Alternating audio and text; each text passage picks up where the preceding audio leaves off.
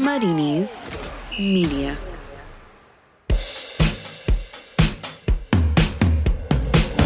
Hello and welcome to the Totally Scottish Football Show in association with Paddy Power. Coming up, a review of the Scottish Cup as Storm Ciara blows a gale. Brian Rice is asking for a wind meter. The weekend's results leave Super Cali as the last non Premiership team standing, and the fairy tales weren't to be as BSC and Clyde couldn't find glory on a stormy Sunday. I'm Andrew Slavin, and joining me from the Telegraph, it's JJ Bull. Good evening. Good evening. Or morning, or whenever you're listening to this podcast. And also in the studio from AFP, it's a Spanish speaking friend, Karen, Karen Canning? Kieran Canning. Hi, Karen. Storm Kieran. Go start calling you Karen. Ah, you could have gone Storm Kieran. There we go. Storm Kieran, yeah. I'm not I'm not that clever. I mean you all know that, but there you go. It's very So- harsh on yourself to start. But, But I won't correct you. I'm, I'm going to stay with the storm uh, and talk about Brian Rice has been trying to explain to people. He is saying, I can't believe in this day and age where we have goal line technology, VAR, all these tools to improve the game, and we don't have a wind meter. First of all, what's a wind meter? barometer. Barometer. Yeah. But no, but more more importantly, Brian Rice doesn't seem to have realised that Scottish football Yeah. has neither goal line technology nor VAR. Yeah. I mean, it's probably more feasible for us to have a wind meter or a barometer because uh, it wouldn't cost the a bomb like the other things. But um, I yeah, like the idea that he's stuck in like a, a room somewhere in Hamilton and he's got all these like spinning science. Or like Captain things. Hook with a clock. I have to measure. It's 32, 32 miles an hour. So it doesn't mean anything, Brian. Maybe. I know this weekend was it was extreme. But if you were starting to cancel games for strong winds, would you actually play any games at all in Scotland? Well, yeah, exactly. I don't know. Uh, where do we draw the line here? I mean, it was a bit over the top, like you said. But do, the games this weekend, did it affect the when you Yes. watched it? You affect your your enjoyment, doesn't Yes. it? Yeah. Uh, uh, it's like the Celtic game was funny because the ball was absolutely flying. Sure, yeah. In the first half, particularly, if it got cleared from the uh, the BSC Glasgow end up the other side, it was like doubling in speed. It's like watching it on fast forward whenever they cleared it, and you can see when players are trying to control it going into the final third that it was skipping away from them. There's one bit where I think um, Bauer runs past to the line, and you can see the ball. He's having to chase the ball much harder than he would normally have to because it's going. And Kilmarnock versus Aberdeen, uh, Branescu, the keeper, had to keep putting the ball down. It was it was like roll quickly away from him, outside near to outside the box, and to put it down again. What I was disappointed at, having seen the rugby and football this weekend, was when uh, in the rugby when England, yeah, when Yeah, England, putting their finger on the ball. England had the penalty and the guy had to sort of like hold the ball for Farrell to hit it, and then in the Clyde Celtic game, Christie a couple of times was trying to take a corner, it was just rolling away.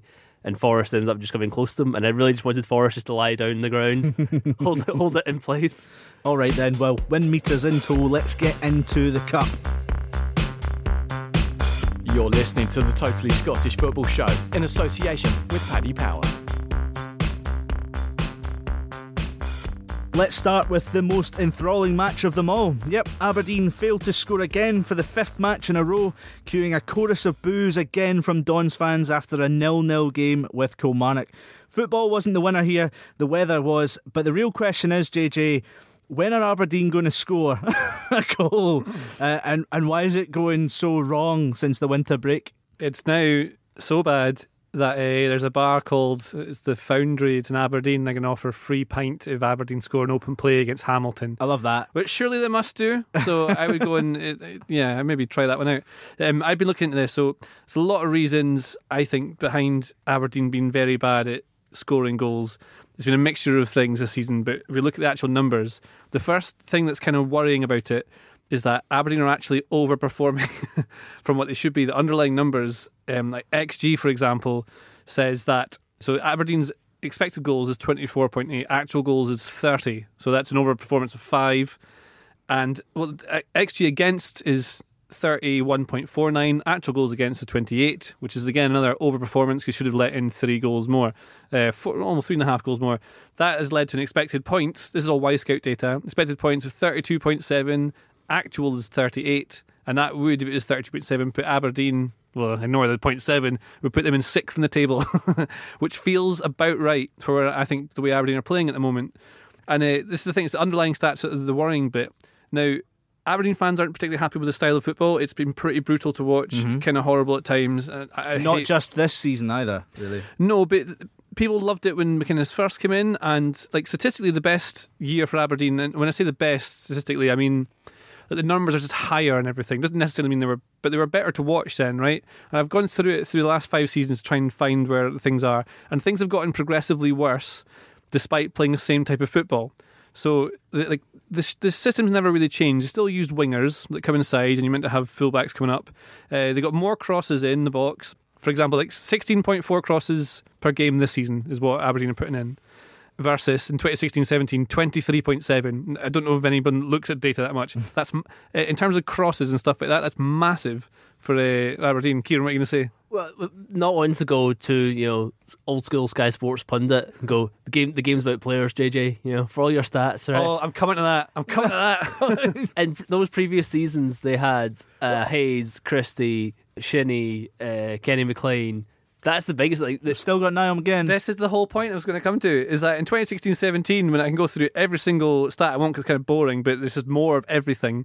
The, like the team that started, you'd have McLean, Shinnie, Christie, Jack, Hayes, Adam Rooney was scoring back then, and then straight after that, you had a you know a rebuild. You lost players. Last season, or this season, coming another rebuild, loss of the captain. That's huge for any team when you lose that kind of a player. Also, the team is decimated with injury, especially in midfield. If you look mm-hmm. at the 5 0 defeat to Rangers, you had. I mean, this is not trying to excuse certain things in the tactical setups, right? I, I don't think it's not. uh, Someone on Twitter said like, "Oh, I think Ginny doesn't realize that McInnes isn't the tactical genius he thinks he is." I don't think he's a tactical genius. I think he has. Some managers are good at man management and constructing a team and building things that others can't. Some people just get it, and I think he's one of these people that just knows how to do that. I don't think he's Jurgen Klopp or anything like that, right? But these, the team that lost further into Rangers, you had Lewis Ferguson's a six. He's not a six. You had Connor McLennan in the midfield. He's a winger or a striker, and Dean Campbell, who's like 14 years old. And then against the 4 0 loss to Celtic, uh, he's also the best player on the pitch against Kilmarnock, by the way. But the 4 0 loss to Celtic, you had Greg Leigh, left back in midfield, uh, Zak Vyner in midfield, uh, right back maybe, and Jon Gallagher, who's just not quite there. And like the style of play has been the same, but with better players, like Kieran pointed out, it just works. So like the style of play doesn't work without the players to do it, but the players brought in are good enough to make that style of play work, but it's still not working. I also think that earlier on in, in McInnes's reign, when they were they were getting to cup finals and finishing second, the results meant that it was easier for the, the fans to, to put up with that style of mm-hmm, football a mm-hmm. bit. Then it's it's hard to analyse because on the one hand you've had Rangers coming back up and getting much stronger, which means that second is now realistically no longer possible. It also makes getting to, to cup finals and semi finals harder if they if they were to meet Celtic Rangers on the way. On the other hand, I feel like this is a season when you look at all the other teams that Aberdeen should probably be romping third because Hearts have largely been a shambles. Hibs have had a managerial change. Muddle started strongly but have faded quite badly as well. It's not like there's other good, really good teams in the league that are making that are blocking Aberdeen from getting to third. And the fact that, that we're discussing how how poor they have been and they're still three points off third shows that there's, there's not that, that great competition there. but the, again, the, it's the, not- the, the question that sticks out in my mind though is as much as McInnes comes out and says he's trying everything, which it looks like he is trying everything, it's still his job to get results in their favour. The players have got a responsibility on the pitch to, to carry his message, but it's not happening right now. Yeah, and I think there's a few re- like a few reasons with this as well. And I think so. There's like basic things that I think can be either linked to co- to confidence in the players, and if they've had it, they're just not playing with any freedom. I don't quite know why that is. Whether it's a system that's kind of stifling them a little bit. But you see, like in so the thing I don't like is when McKenna or, or Taylor or Devlin just lump like hoof it 70 yards towards Cosgrove and then the ball gets lost. And Aberdeen have one of the lowest passes into the final third statistic as well, which is to do with construction and approach. So the build up play is more from the back, but then it gets shelled. So there's no point building from the back if you can do that anyway. And you have like little positioning things like Logan, who will stop being the team so often now. They've got uh, Ronald Hernandez there right back. But if Logan's positioning was five yards further up the pitch, the right sided centre back would have like a vertical diagonal ball to him rather than a more sideways one. This is really nitpicking, but it makes a big difference. Mm-hmm. So if you've got twos, you then have a three, and the, the, the positioning and the spacing is really important. If it's an extra five, ten yards, the ball goes forward constantly, so you can move it. But what happens? It goes to Logan, who then has to go back inside to McGeouch, something like that, and or Ojo, and they turn round, and there's no one that they can get the ball to to progress it, and it goes back, it gets shelled, and it gets lost, and so they're not getting as much of the ball in the final third into the box. Well, obviously Aberdeen have to go to Kilmarnock now to uh, play a Scottish Cup replay. That's Wednesday, the nineteenth of February. Please not Uh, again. It was awful. Maybe maybe they'll score before then, but they are on the longest run of games without a goal since 2011. Um, so we will wait to see what happens there. We're going to talk about Kilmarnock later as we get around to previewing the midweek fixtures. So let's move on to our one and only giant killing. Right, who would have thought Inverness Cali Thistle would be the only team who could muster an upset after they put out Livingston with a 1 0 win? It's been 20 years since the infamous Super Cali Go Ballistic headline, and this time around it ended, the weather was atrocious. There you go. There you go. You say who'd have thought that Inverness would be the only team to to spring an upset, but they have this history in the competition. Not just that, obviously the, the famous one against um, well, a couple of times they've beaten Celtic in the in the Scottish Cup. They got to the semi-finals last year as well, so they are you know a team that's that's capable of putting a run together. And for all that, I mean, in here last uh, last week I said that I didn't think they would beat Livingston just because of the the run that Livingston have been on. There is a, a big difference between Livingston's home form and their away form, so them maybe going up to Inverness um, made it significantly more difficult for them. John Robertson agrees with you because he says it's a measure of this club's history in the Scottish Cup that people don't really see a result as a shock. A surprise, maybe, but not a shock. Do you do you agree with that as well, JJ? I think a lot of these games, I'm not really surprised by any of the, in the results. I would say it is a shock because Livingston have been going so well recently, yeah, but despite losing to Ross County, I think it was. But these these sort of results come up, and um, it's sometimes like they're doing so well in, in the Scottish Premiership, and Livy actually talking about more boring statistics, but they're uh, they're underperforming what they should be. They should be higher up the table. They should be in like third or something like that. Mm-hmm. Having a really good season. Uh, everything they do is good, but these games can throw a surprise. I think what Kieran's like Kieran's right about the pitch. Like, that makes a huge difference. You've got that that big advantage of playing Yeah. on these weird pitches. And it's going to be good for them as well. More money. More money for Inverness, who need the money. The thing is, well, Inverness are second in the in the championship. They're not going to catch Dundee United. No. But the thing, you know, the fact that a team is high up in the, the, the championship, with what we've said about the teams in the Premiership below the top two being being much of a muchness, and also they can maybe concentrate a bit more on the on the cup run, knowing that they're, Yeah. they're almost certainly going to be in, in the playoffs anyway, but not but not catch Dundee United. See, I totally agree with that. Like, I, I want it to be a bigger league than the twelve, and I don't think there's that much of a huge difference between the ones in that in the championship. The Premiership could easily be bigger, yeah, of course it could. but But they've we're going just proven it with that one 0 We're going to keep rattling on. Um, I'm going to talk about Falkirk Hearts. This was the match that Kieran tipped last week for being a potential upset, but it was the Edinburgh side who came up trumps thanks to Sean Clare's penalty. Daft challenge gives Hearts a penalty kick, which Sean Clare is about to take. Sean Clare up against Robbie Mutch. Clare it is, goal!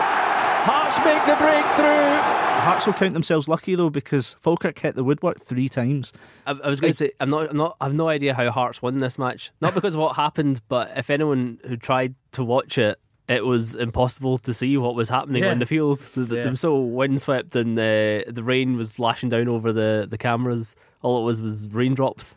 And the thing is, you would have thought, oh, just kind of cut to another camera and get the guy to wipe his lens or something. But you couldn't do that because the rain was proper lashing And, down. and there was only one camera. no, there wasn't. It was televised. It's Scottish football, you know. No, It's not- it's not exactly they threw Sky some money at this one. They threw some money at this one. For people unfamiliar, Slavin is a real nerd when it comes to camera angles and stuff. And watching watching football is occasionally not very fun because he brings up, "Oh, that's a I wouldn't have used that slate." Or, That's that's no. It's more because I tried to analyze why they've chosen the certain decisions they've chosen. he's just slagging off every other TV provider. I can't believe it. Thanks a lot, mate. I was going to say, um, despite a ra- rain-soaked lens, you know, it was a pretty busy game. This, and it was very good for Falkirk. I, I thought they were really unlucky, like you said. They were they were definitely the better side, but this is a moment for Hearts to kind of savour because it's been going so badly for them. But they're now in the, the next round of the cup up against Rangers, so it's a moment for them to look forward to. Ah, that's I good. think. We changed the shape as well for this, so it'll also obviously be the same uh, system adapted for windy conditions to play with a back three, Dikamona, Smith, and Halkett in there. Mm. He's still tinkering with it. Doesn't seem quite settled on the. And this is more like Southampton's kind of set up with Ralph Hasenhüttl's very, very, very German style football. The one Well, Austrian. real positive I would say for, for them is a clean sheet, which is what they've badly needed. The flip side of that is that it wasn't exactly like a solid, you know, clean sheet where they were solid and denied Falkirk chances. It just it was just that Falkirk didn't take their chances, and you know, for all that they have spent uh, significant money for a Scottish League One team, they are a Scottish League One team. So Yeah. when Hearts go to Celtic on Wednesday, for example, if they concede that quality of chance, then they're done for. There's one more thing I thought was interesting about this. So they hit the woodwork three times, wasn't it? Yes. Yeah, three. But the shots, Twice from the same player. but the shots on target statistics say they had zero shots on target. Yeah. Should that be the case? I want to know what you think here of that. What do you, are you suggesting? Hitting the woodwork should be on target I don't know. because it shouldn't. it's not on target. It's not where the I want, Kieran. Are you? Mm, yeah, I'm, I'm with I'm with Andrew in this one. It's not you know. I, I haven't said hit, right. hit, hit the post a hundred times, it's still not going in. As- Unless I suppose you hit what? How do you class a shot that hits the post and goes in? on the inside of the post. Exactly. Because it kind of was actually the, the two. I can't remember who, who it was. It was um, McManus, I think it was. I can't remember his first name. He hit the hit the post in the same point twice. Uh, really unfortunate. Anyway, look, moving on. People called Ciara might have uh, got a bit of stick at the weekend. But so did Aaron Muirhead for Ayr United. His 26 minutes on the pitch, including an own goal, a yellow card, and then a straight red. Um, It was it was just like the five minutes between the the own goal and then the challenge to get himself sent off. it was eight minutes actually, but there you go. Uh, Can continue. uh, the the challenge to get himself sent off, I think, is is just wonderful. The way he just dives in and then just starts walking off. He's like he barely even waits for the card. He kind of knows it's coming. yeah. Try also uh, after committing the challenge has a bit of a push and a shove with one of the St Johnstone players, and then uh, continues on his way down the tunnel. Maybe he just didn't like playing in the rain. You know, I went to school with Aaron. I went to my same same high school, and I never thought he would become a professional footballer. He was a good little footballer, but like midfielder, and he was really small. And I always remember when he was at Partick Thistle, and he was just so tall, so so tall. I was like, obviously growth spurt, but there you go. Arm your head. He was never a, dirty player back in school days. Or maybe he had somewhere to be and he wasn't allowed to get off or something. You know, like when you request work uh, holidays and they say, no, you can't do that. We need you for this one. There's not enough to cover you in your rota. Yeah. This is how you do it when you're a footballer. Um, look, this was good news for Tommy Wright. Um, he's looking to the future. He says, We can dream of winning the cup, but we need to see who, who we get in the draw. You only need to win five games, and now we've won two of them. They've drawn Celtic at home. So do you think they're still dreaming of the, the cup? I mean, I, Someone's got to beat them at some point. I, that's and the law of averages, and they I think it's thirty goals without reply. Celtic have That's scored correct. against St Johnstone. That's so correct. again, on the uh, law of averages, at some point that has to end. You would imagine the see, there's different ways to look at this. One is if you're going to win the cup, you're probably going to have to beat at least Yeah. one, if not both, of Celtic and Rangers. Yeah. On the other hand, I was thinking the tie where it's the two replays have to play each other. So St Mirren and Motherwell will play either Aberdeen or Kilmarnock. Do you prefer to go down that route, get to the semi-finals, avoid them, maybe hope that they get each other in the semi-finals, and then you only have to beat one of them? and you always get pumped in the final. It's one of the weird things about Scottish football is that it's very hard to just to explain to. I don't know. Maybe you'll feel differently about this to me, but when you beat someone like as an Aberdeen fan, if you beat Rangers or Celtic in just one game, mm-hmm. it doesn't feel as good as winning a cup. But it's such an enormous achievement mm-hmm. that happens so rarely. Like to do it in an actual cup final is so rare. I mean, Aberdeen have beaten Rangers a few, a few times in a, in cups, quarterfinals, semi-finals to get to where they've been recently in recent seasons but that's not an achievement. But because it's always Rangers or Celtic, you've got to play in the final at some point. You got to, you know, beat that last boss on the way to actually mm-hmm. getting the clearing the level. Like it's funny that it's. I try. I don't know if I'm trying to. Yeah, I, th- I think Yeah, the, pro- the problem is for the for other teams is that when it comes to the cup final, normally whether it's Celtic and Rangers are rested and fully concentrated, and it's it's although it's not as big an occasion as it's for the other teams because they're there more regularly, it's still a big occasion, so they're focused and and normally at it, where you have a better chance of beating them. Whereas, for example, I think these games are going to come after Celtic and Rangers playing in the Europa League. So there's the, there's the chance there that you know they're, they're distracted by that, or you know they've got so many other games they're a bit Yeah. worn down, whatever. Whereas yeah, once it, once it gets to the final, the even slim chance that there was is, is further minimised. That's by it. that. Like you beat them once, it, it might as well have been the cup final because it's so hard to do. Right, well, let's round up the other ties as uh, Celtic overcame Clyde 3 0. No magic repeated there, sadly, because Clyde beat them back in 2006. Um, Rangers cruised to a 4 1 win over Hamilton, who were playing a younger squad, which led to BBC reporter to use the word whippersnappers in his article. An underused word, whippersnappers. Elsewhere, Alex Jakubiak scored his first goal for St Mirren as they drew with Motherwell. And Hibs had a 4 1 win over Lowland League side BSC Glasgow thanks to a Marc McNulty hat trick and an assist. So, yeah, decent times. Uh, new recruits are doing well for Hibs. Greg Docherty was the other man in the score sheet. Is there anything you'd like to say about any of those ties before we move on to uh, looking ahead to the midweek Premiership fixtures? I'd like to say that I incorrectly said Celtic were playing against BSC Glasgow when I, of course, meant Clyde. Correct. I'm glad you corrected yourself. Yes. Hibs uh, could be an interesting shot for the cup. What what, what did you see against Lowland Le- League Well, BSC much to the- give you that the, assessment? The, Marc the, McNulty's a goal machine. yeah, the difference in in uh, quality there, but just the fact that they handled that well, you know, the, uh, it was relatively professional job. But some of the players that they brought in, I mean, I know again, you know, it was only BSC Glasgow, but McNulty scored a hat trick. Doherty could be uh, an interesting signing for them. They've got Omeonga back. I keep waiting to see sort of a, a more gradual um, improvement from Hibs since uh, since Jack Ross came in. They've uh, we've spoken of, about Inverness um, have a sort of penchant for uh, for cup upsets, but Mm, penchant. Very nice. but Hibs have got them at home in the quarterfinals, so I love that when we when you just said penchant, me and JJ just went either side of the mic to look you, at each you other. actually did that. Like, Scot- Scottish people listening to this will might remember Such like the, st- the it wasn't still a game; it was only an excuse for they used to do that. Like, woo. No, that was chewing the fat, Chewing my the fat, friend. sorry. Chewing the fat.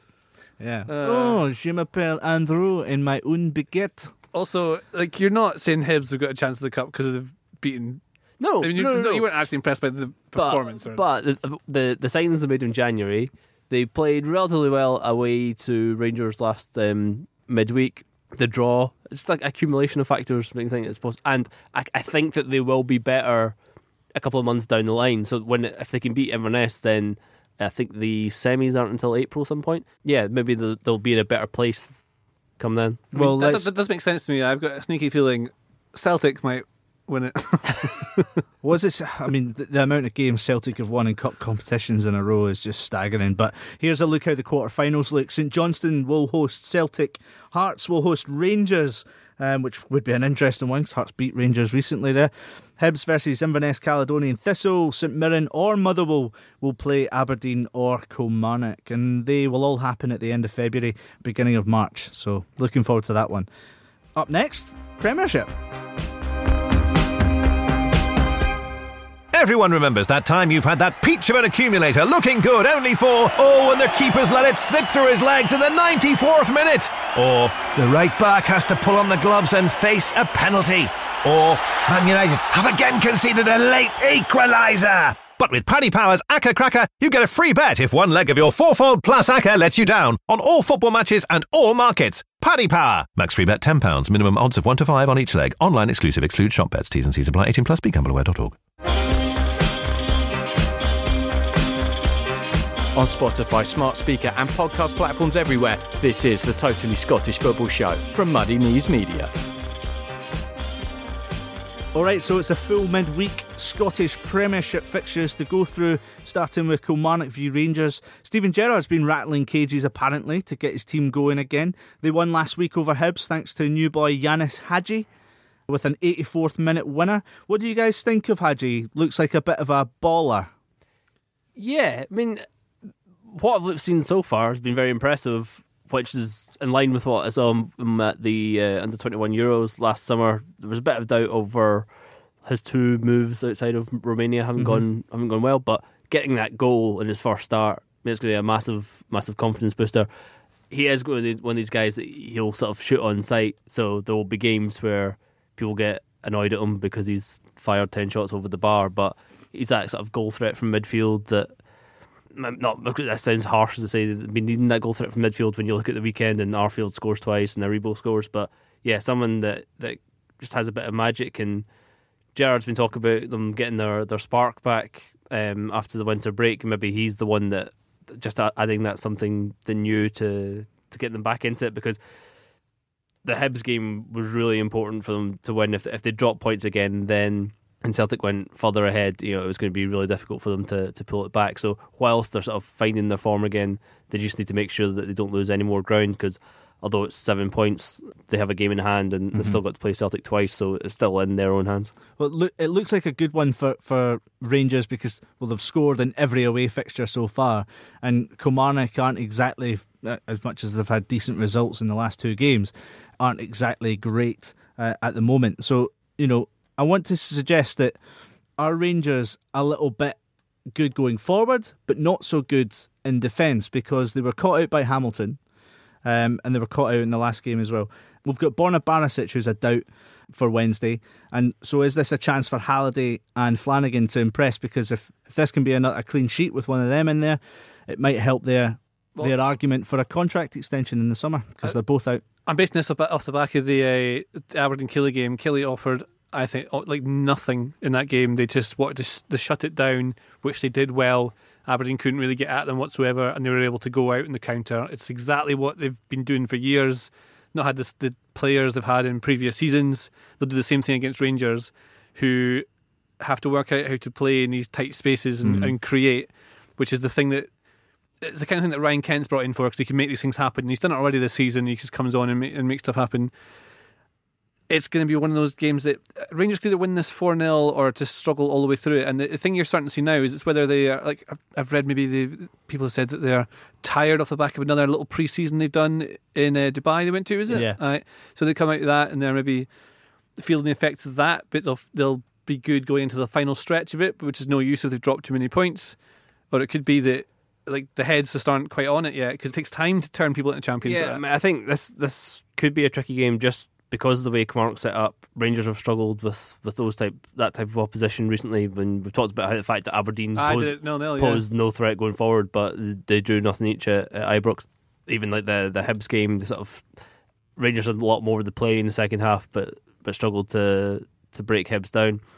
Barisic missing is a massive miss. Mm-hmm. I think he's probably gone under the radar because of people like Morelos um, and Kent getting a little plaudits this season. But I think he's maybe outside Morelos been Rangers' best player. I mean, massive improvement from from last season. And what was obvious when Tavernier was out, you know, he's back, is that Rangers really depend on their fullbacks. Mm-hmm. Sort of creating for them, mm-hmm. and so when one of them is out, it's much easier for the, the, the opposition to defend, sort of double up on the other side. Particularly if, if Flanagan's playing, he's going to offer like absolutely no attacking output um, whatsoever, and he's been really poor in the, the few games that uh, that he has played. I think that the defensive issue you talked about, I mean, Rangers' numbers defensively have been, been very good throughout the course of the season. One the problem they've had at the moment is that with um, Helander out, Katic had a good spell. Uh, obviously scored scored the winning goal against Celtic, but he was pretty poor in the Aberdeen game. I think it was. He, he gave away two chances. One where Cosgrove went went through and, and messed it up.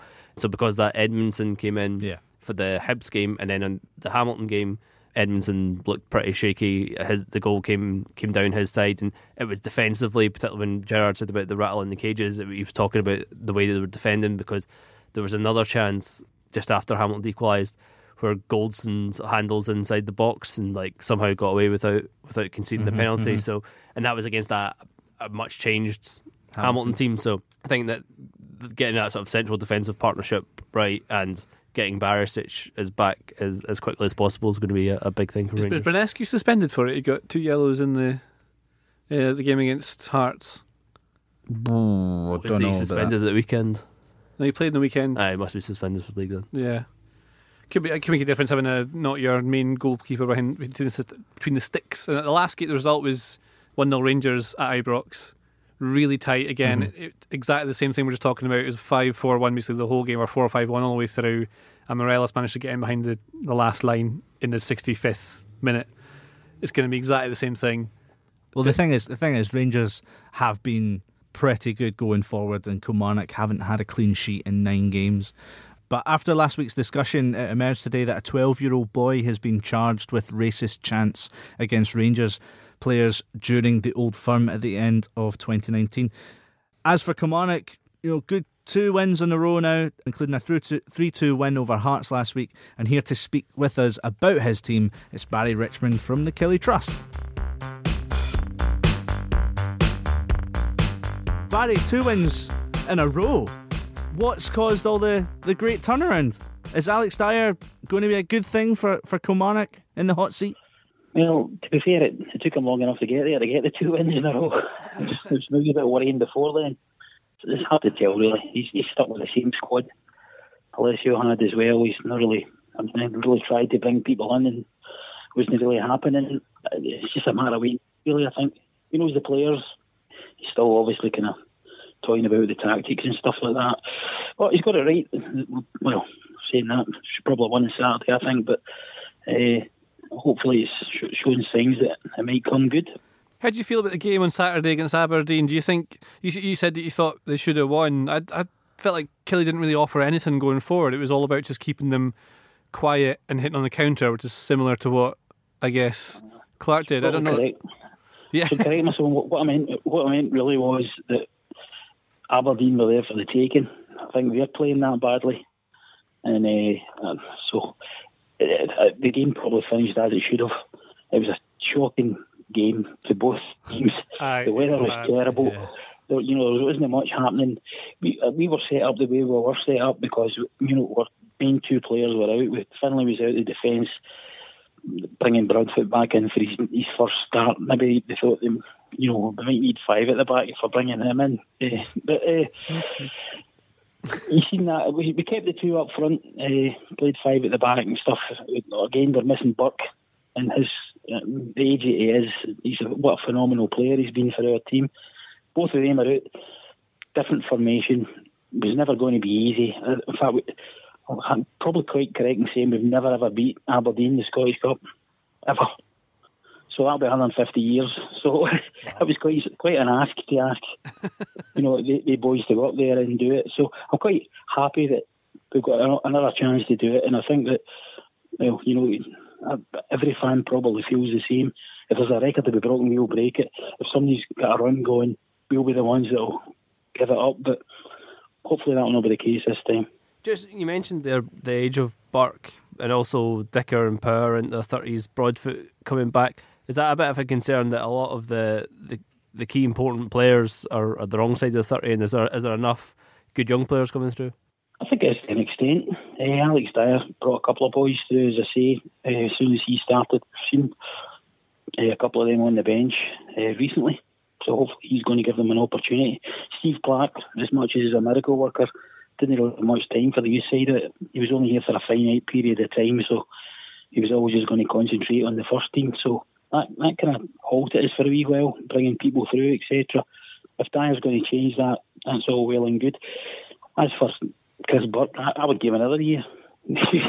I don't know what it is. I don't know what he's on, but I would give him another year actually as it is. Just, seems to be one of these guys who's making up for lost time. I think he spent a long time out with a virus at Ross County, and now he's making up for it. Phenomenal player, and uh, as, as concerned as I think the bigger concern for us is so many players out of contract, not just their age. Mm-hmm. You know, he's got a full rebuilding job again. The board at one stage said, you know, we don't want to continue to bring in loan players. We need to bring in guys who, who would be able to continue for the rest of the, you know, full time players as opposed to a lot. So we're not changing every season or every window and all that kind of stuff. And then we got to this transfer window and brought in two folk, and so well, what happened to that plan then? Uh, but hopefully that, that that'll be changing again. Yeah. Must be quite difficult though. Your manager's only he's only guaranteed to be there this summer. How many of these players are going to sign on a game they don't know who's the manager? Yeah, I guess I guess that's the thing. Like the, the club's in transition halfway through a season. Nobody wants to be in that position. I wonder if it'll end up that Dyer goes back to being an assistant and they take someone else in to work with him or something like that. But would Dyer would Dyer accept that now that he's been given the role um, until the summer? Would he accept becoming assistant again to someone brand new coming in? I don't think so. To be honest, I think uh, he didn't really want to take the job initially when Alessio got it, mm-hmm. and he was quite happy to hang on where he was at the time. And then I think by the time Alessio had left, he must have thought to himself, you know what, I can do that. I can do that. As it turned out, just immediately after that, no, he couldn't. uh, and it kind of went down him for a wee while, but they seem to get their confidence back, and he seems to be doing okay. I'm, I'm quite if if we finish in the top six, certainly uh, they'll be asking him to continue his contract and take it on a wee bit longer. As long as we're not in too much bother, I would assume it might be the same. You never know. If he, if he seemed to be building something and he seemed to be bringing guys through and some decent players in, then I don't think they'll have a problem with him staying on. Again, that that have a, a knock on effect on what players we've got and who they want to stay. And do we want them to stay? If you know, you're 100 percent correct. I feel them knocking on a bit now. I think uh, Chris Burton is he's exceptional, and maybe the exception is the rule. Power and Dicker are fine, but you know these guys will not last forever, I suppose. Barry Richmond from the Killie Trust. Right, Hamilton v Aberdeen. We've spoken about Aberdeen's lack of penetration in front of goal. As for Hamilton, they'll be looking at this as an opportunity to put real pressure on Hearts. A win on Tuesday night, and Accies will have a stronger hold over that coveted 11th spot. Yeah, and also Brian Rice has started to make little excuses ahead of this one, saying he's missing he's missing like four strikers, I think, through yeah, injury that's right. like that. M- Mikel Miller, Andy Dale, Stephen Davies, and George Oakley are all out. Right, so all there's they've got no strikers, right? So Yeah. you know how that's going to. Be. Well, they have Andy Winter, I think his name is, uh, the 17 year old, Uh, Ogkmpoe. and Ogkmpoe as well, who was excellent against Celtic. Okay, well, against Rangers. You still not going to play, but that's the thing. I mean, imagine Sky Sports putting this on. Is it Sky? Is it got this on TV? Like it's going to be in a plastic pitch just after a massive storm against two teams who cannot score. But lovely view, Ugh. lovely view of the Sainsbury's. Mm. Uh, Well, I think the last two, the last two games uh, between these sides ended one 0 Aberdeen's just it's all over. At, at some point, it's going to just burst, and they'll just find they'll just, work out to play just to with each pick up on on the point that well, Brian Rice has a few complaints. One of the things he's talked about with the injuries is the number of midweek rounds. So since we came back in from the the winter break, that there was league games that Wednesday, full league round last Wednesday, full league round this Wednesday. Worked it out that this is just scheduled midweek games, so like not rearranged when you take in cup games and all that kind of stuff. Eight of the thirty-eight games, so like nearly a quarter of them, are scheduled for for midweek rounds. So it's like I think it's one of the leagues with most midweek rounds in Really? like the whole of Europe. And when you take into account our climate, our winters, if you're a season ticket holder, you feel sort of shortchanged. Yeah. I, I don't really understand the need to play so many cup games at Completely- weekends. It negates the whole point of having the break as well. Yeah. because you suddenly don't have any But- recovery and, but and training it's, it's- days. it's- but it's at both ends. It's like they, they jam pack December full of games, yeah. and then January and February. Again, we come back to the point of when we have our winters and all these like night games. Yeah, it, it just doesn't seem to. I mean, so would would you rather be without the winter break and get these games done? I don't so understand why, there aren't why, so many why, midweeks. why start the season even earlier. Because so I, I, I can understand the problem with, for example, Celtic haven't had a free midweek at all this season. Since the season started, that wasn't an international break. So basically, the club teams haven't had a free midweek. Rangers have had one, and that was um, in December. And the only reason they had it was because Sky had arranged a game at Hibs for the Friday night, so they couldn't play like on the the Wednesday beforehand. So yeah, how where do you fit it in? Given that all the the Scottish teams have to play so many qualifiers uh, early on in the season, they could start the season even earlier and extend it out a little bit that way. Mm-hmm. And yeah, it just seems to like be able to free up some. Maybe later in the season when it gets lighter, they could just play more games in the same night. So just yeah, schedule them one after again, another. The problem with that is like is it very would very very rarely happen. Um, but they've got to account for European games if Yeah. But again, that would only affect you know Celtic and Rangers. So What- why not? And they have the squads to deal with it. So why not allow? later into the summer? We're not going to Yeah. qualify for anything anyway. so- Why not allow Hamilton and Kilmarnock and and Motherwell and these teams to, to play more games in the springtime? What about Brian Rice and his message? You said he's he's dropping little excuses, That's excuse, excuse- little excuse bombs. That sounds Um, kind of harsh, but yeah. But I, I know what you're I know what you're saying. Yeah. But the the thing is, there is a huge match after this game um, when Hamilton host Hearts. So this game midweek, oh, you'd wonder if Rice and Stendel to be fair, are probably focusing on that game more than their midweek fixtures. No, definitely not. I mean, Really? they, yeah, of course not. They're, they're going after this. I mean, they'll treat every game is very important, as we always say on the podcast. There's no way uh, he's looking at the game ahead of that, especially with injuries. You just put the best team you can put out at the time. And it's not like he's got the kind of squad of players where he can pick and choose different players for different Well, Sten- tactical setups. It's not like, like Rangers and Celtic, they've got uh, like two squads of players they can play. Hamilton's got their first 11 and a couple of subs. But Stendel has came out and said that, you know, um, for instance, John Souttar, he, he might not play in this game because he's not ready, but he needs him back for the weekend. More importantly, But that means you can give them rest days and recovery, because otherwise you can But also, there's a massive difference in Hamilton and Hearts in terms of squad depth. I mean, we've, we've, we've talked quite a lot this season about how Hearts' squad is too big. There's too much deadwood and stuff there, so they, they have the bodies to to put in if they do want to put in a sort of second string against Celtic. Well, let's let's stick with Hearts because they take on Celtic, and Hearts did have a short time off the bottom of the table, but they're now back there after they lost to Kilmarnock last week. This week, it's going to be a, di- a much more difficult test against Celtic, but you'd maybe think that win over Rangers gives them a little hope that in these games they can rise to the occasion. I think there's a massive difference playing these game playing Celtic Rangers at Tynecastle and playing away because Tynecastle is so tight, especially the way St- Stendel wants to play, which is pressing.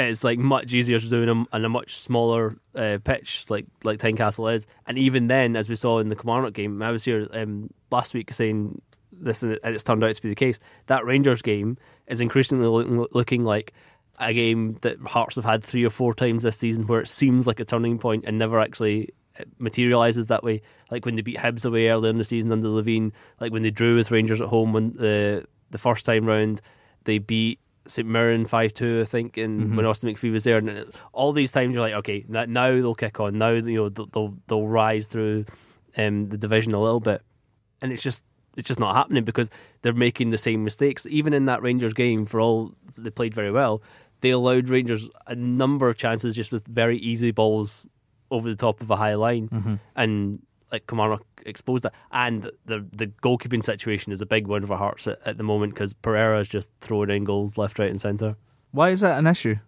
because he's not very good.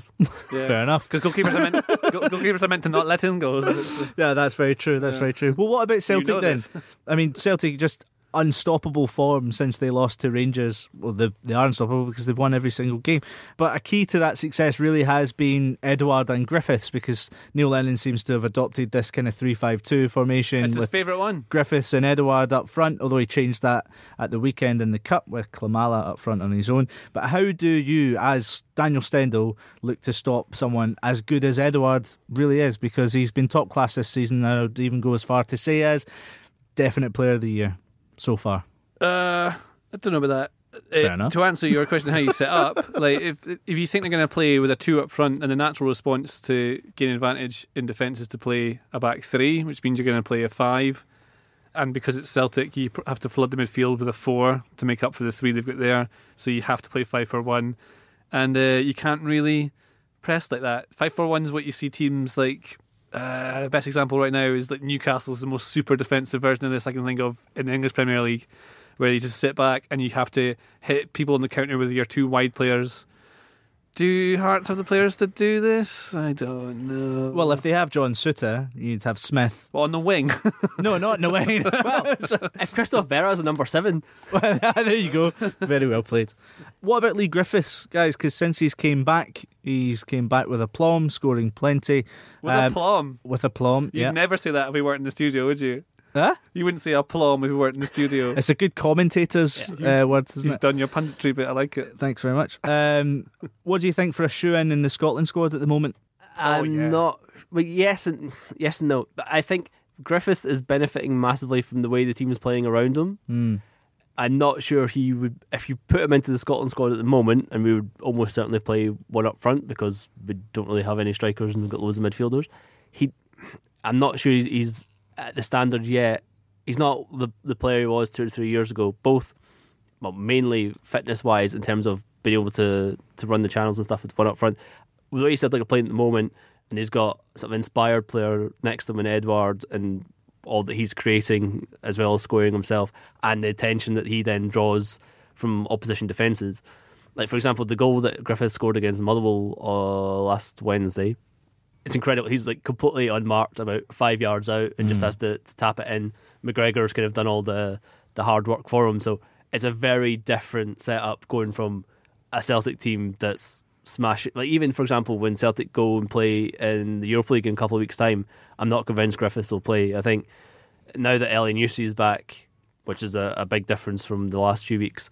I think for the for the games against the, the more difficult opposition, he'll go back to playing with just Edouard up and and Nelly Newsy and, and Forrest either side. How many years would we need to keep Odsonne Edouard in Scotland before he could call him up to the main team? Five years. five, I think it's five years. I'm just putting it out there. Yeah. Uh, he's been there how many years now? Two? Uh, and a half. well, I also think do? Morelos has only played for Colombia in friendlies. Oh, there we go. Oh, that would be great. Could you imagine Eduardo Morelos up front for Scotland? Absolutely Would you take? Would you take an SPFL like best of? Let's get them a tartan. Get them a tartan made. Superb. Well, before we finish off all the other games, let's speak to Lee Price at Paddy Power. So, Lee, we've got a double round of fixtures, and I fancy Aberdeen to finally, finally get their scoring boots back on against Hamilton. Can you give me some odds on the Dons, please? Yeah, we're with you there actually. They're odds on to win this match, which usually does require a goal to be scored. And we're confident the Dons will score. It's a mammoth 1 to 6. They notch at least once. And even money, they score two or more. One word of warning for Aberdeen fans though. We might expect you to break your duck, but Hamilton are also odds on to score. Yikes. Yikes, indeed. I'm interested in Hagi scoring against both Kilmarnock and Livy. What can I get? Hmm, you and every Rangers fan going at the minute. The trip to Kilmarnock should be another good opportunity for Hagi, and he's 7 to 4 to score any time in that one. Rangers are 1 to 4 to win that match, and even more certain to beat Livingston this weekend. They're 1 to 7 to get the three points there. Hagi to notch in both games this week for Rangers, 5 to 1. By the way, did you know about our upcoming live shows in March? I knew Yeah, you did. because we're Uh, going. Yeah, We're you doing can live see, shows. You can see me and JJ and some familiar Scottish names and faces live in person in Scotland, the best place in the world. We'll be playing Glasgow Glee Club on Tuesday, the 24th of March, and then we're in Aberdeen. We're playing the Lemon Tree, not the big room, smaller room, but it'd be really nice if everyone could come because it'll fill up and be much more fun. It's a symbiotic thing, these shows. the audience gets what the audience receives, and the, the performers give back what they receive from the audience. Just come along, it'll be, oh, what a great time. It'll be a good laugh. That's on the following night, Wednesday, the 25th of March. And if you want a ticket to be there, it's really, really simple. Just go to the totallyfootballshow.com forward slash events, click on the one you want to attend, and it will happen. That's the totallyfootballshow.com forward slash events. We'll see you there.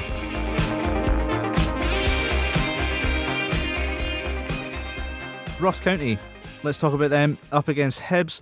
Um, Ross County beat Livingston last time out in the league, but they still have the worst defensive record in the division. Let me ask you this Is their victory over Livingston a stepping stone in the right direction, or more likely to be a one off? Certainly a step in the right direction. I mean, they're on a, a terrible run, and we're we're really in danger of being being pulled back into that um, relegation dogfight. It gives them a bit more uh, breathing space. They're, they're, I mean, still conceding too many goals and 50 goals already, and there's still um, 13 games of the season to go. I think again, as the Livingston game showed, they're going to be reliant on their, their home form. So I, I don't hold out too much hope for them going to Easter Road. I mean, Hibs have only kept two clean sheets at home in the league, but they have only failed to score once at home all season. I think it's going to be a fair game, this. I think both sides are going to go for it pretty hard because you see the likes of McNulty coming into the side at the weekend and Ross County. Could they cause an upset here? Because I think it, and going on form, JJ, you'd say Hibs should should look after this game pretty well. Could they cause an upset? Yes. Will they? I don't know. That's that's that's how we get JJ on. Nice. Great analysis. Analysis. What, what am I going to say about this? I mean, Start calling you the fence. Yeah, I just don't. It's hard to predict these things, isn't it? It's a uh, who, who's going to win, Sleven? I think Hibs are going to win comfortably. I also think Hibs are going to win, but they also McNulty and might Christian not. Doidge are going to be on fire. If they are, then I'll, I'd fancy Ross County because they have two two major players. With you taking that with literally? excessive burns. I, I think like sake. Ross County are, are they're all right, and they're they are where they are on the table because that's. I mean, if we go back to our old friend XG, they are basically exactly where they should be. On a they're they're actually just slightly below uh, like 0.7 I do, XG I do imagine XG as like JJ's best friend. Mr. That's- Actually, it's expected points I'm talking about. They're more or less where they should be. Hibs, uh, I, I've not seen a huge improvement under Jack Ross, but I think that's just to do with the players. And I think the main problem they had was the, what Heckingbottom brought in, how it didn't really mould. And I think we'll see a better Hibs next season. Well, Hibs play Kilmarnock on Saturday as well, so battle of the top six is in full swing. What about Livingston versus St Mirren? After singing Livy's praises last week, they did go and lose two matches in a row, but their home form has been their saving grace this season. Do we expect them to get back to winning ways against a side that have now drawn four in a row in all competitions? yes, because they like the spaghetti had much more than the Highlands. Yes. Wow, really? Livingston are very good. I really like Livingston. Uh, all their uh, I've been So do Inverness. so much stats bits this week looking at underlying stuff, and they are uh, they should be higher up than they actually are. Weirdly, St Mirren, right? So they're obviously sitting what are they the table just now tenth, Third from bottom, I think. tenth, yeah. Uh, so they've got 22 points. They're expected points. So this is what the way they play, the teams they've played, and the goals they've scored, and, and whatever. They should be on 33.9, so 34 points, we'll say, which would put them roughly equal to Livingston. So they're kind of actually, even though it looks like Livingston are a much better team and they are performing much better, and I I think they've got better individual players as well. St Mirren, like they've done really well this season. They just haven't got the results. Mm-hmm. It's just a weird sport where you can mm-hmm. be the better team and still lose, Well, yeah, I think St Mirren with only one win away from home all season, it's going to be a tough old ask. especially in a different pitch. Yeah. Yeah, exactly. Our final match of the Premiership midweek has third place Motherwell heading to eighth place St Johnstone. The home side look to have hit a bit of form of late, with well not winning in three games. So where is this game going, guys? According to my friend XG, uh, Motherwell are another one who are well. They're really overperforming. They're well, underperforming, I should say. So they're they're they've got forty one points. They should have thirty three. Again, it's all Wyscout numbers.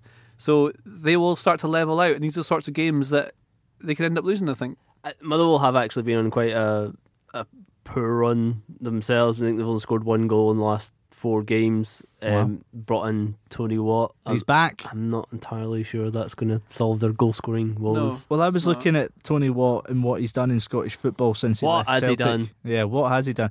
Well, it's nine goals, I think, in 49 games in Scotland. That's kind of including all competitions. And I would say that's not prolific enough. Because this is a player who's, you know, Can we his talk potential lows is obvious. because he once scored against Barcelona. That's why we talk about him. Yeah, you're right. Yeah, you're right. We need to because get it out of it. that. yeah, we have to. You are right. If Stevie May had scored against Real Madrid, we'd be on about him being amazing. Oh, that would have been great. Wouldn't I it? I would have really liked that. I think he probably would have ended up somewhere abroad if he'd scored against Real Madrid. Just because he looks like that, That, kind that of in the ponytail. Yeah, That exactly. Got him a move. the, the metalhead footballer. Well, this is it. Tony Watt isn't the answer Anyway. for Motherwell, uh, who are probably at a point in this where you know their points is is correcting. So it could be the season that it levels out. It could be that The thing is, Stephen Robinson's done a lot for the players at Motherwell. He's, he gets the best out of them. And you look at a player like Tony Watt, who kind of needs to reinvent himself as a player because he's just not really been firing when he's been asked to. Do you know what I mean? He had failed. It was failed at St Johnstone. It wasn't so great at Hearts. And Stephen Robinson's given him another chance. It's whether or not he wants to actually be here. I don't know if he'll actually play that much. He might just be on like a pay as you play. He's just training with him. He didn't have a club, so that's the reason for it. Well, like was a free Motherwell, agent, yeah. yeah, Motherwell changed their style of play this season. We talked about this quite a lot. But as other teams have worked out how to shut that down, like everyone would like to play nice football ideally, but it often in Scottish football especially doesn't get you the result you need. Like it just doesn't always guarantee it. So a lot of teams play kind of horrible football because that does work in Scotland. Unfortunately, which is one of the reasons the national team is largely rubbish. yeah. But That's- I, really yeah. think that's a problem, and it's just kind of it comes right through from like junior Sunday league football, which is who football, like second ball get stuck in boys, and Motherwell playing nice football. They are doing very well this season, but it's not sustainable because underlying stats tell you that like, and I'm not I'm not trying to like be a joy kill going with stats. Like, you watch the games and you see teams are doing well, but just because they are it sounds so stupid, just because they win doesn't mean they're the better team, and it does like level out over time. Yeah, I totally agree. Yeah. I totally agree. I'm glad. Well, that, That sounds like a stupid thing to say. Um, well, that's all the midweeks wrapped up. Just because, just before we actually wrap up, though, we should just end. We're sending our best wishes to Jackie McNamara because news kind of came through while we were recording this that he's been rushed to hospital after collapsing outside his house on Saturday. So everyone here at the Totally Scottish Football Show sends our best wishes to him and his family. So that's it for another week of football or fitbar. We'll have a double match week to look back on next Tuesday. So thank you to the Little Kicks, thank you to you guys, JJ and Kieran, thanks to Abby for all the wonderful producing stuff you do, and thank you to the listeners. We'll see you next Tuesday. You've been listening to the Totally Scottish Football Show, a Muddy Knees Media production.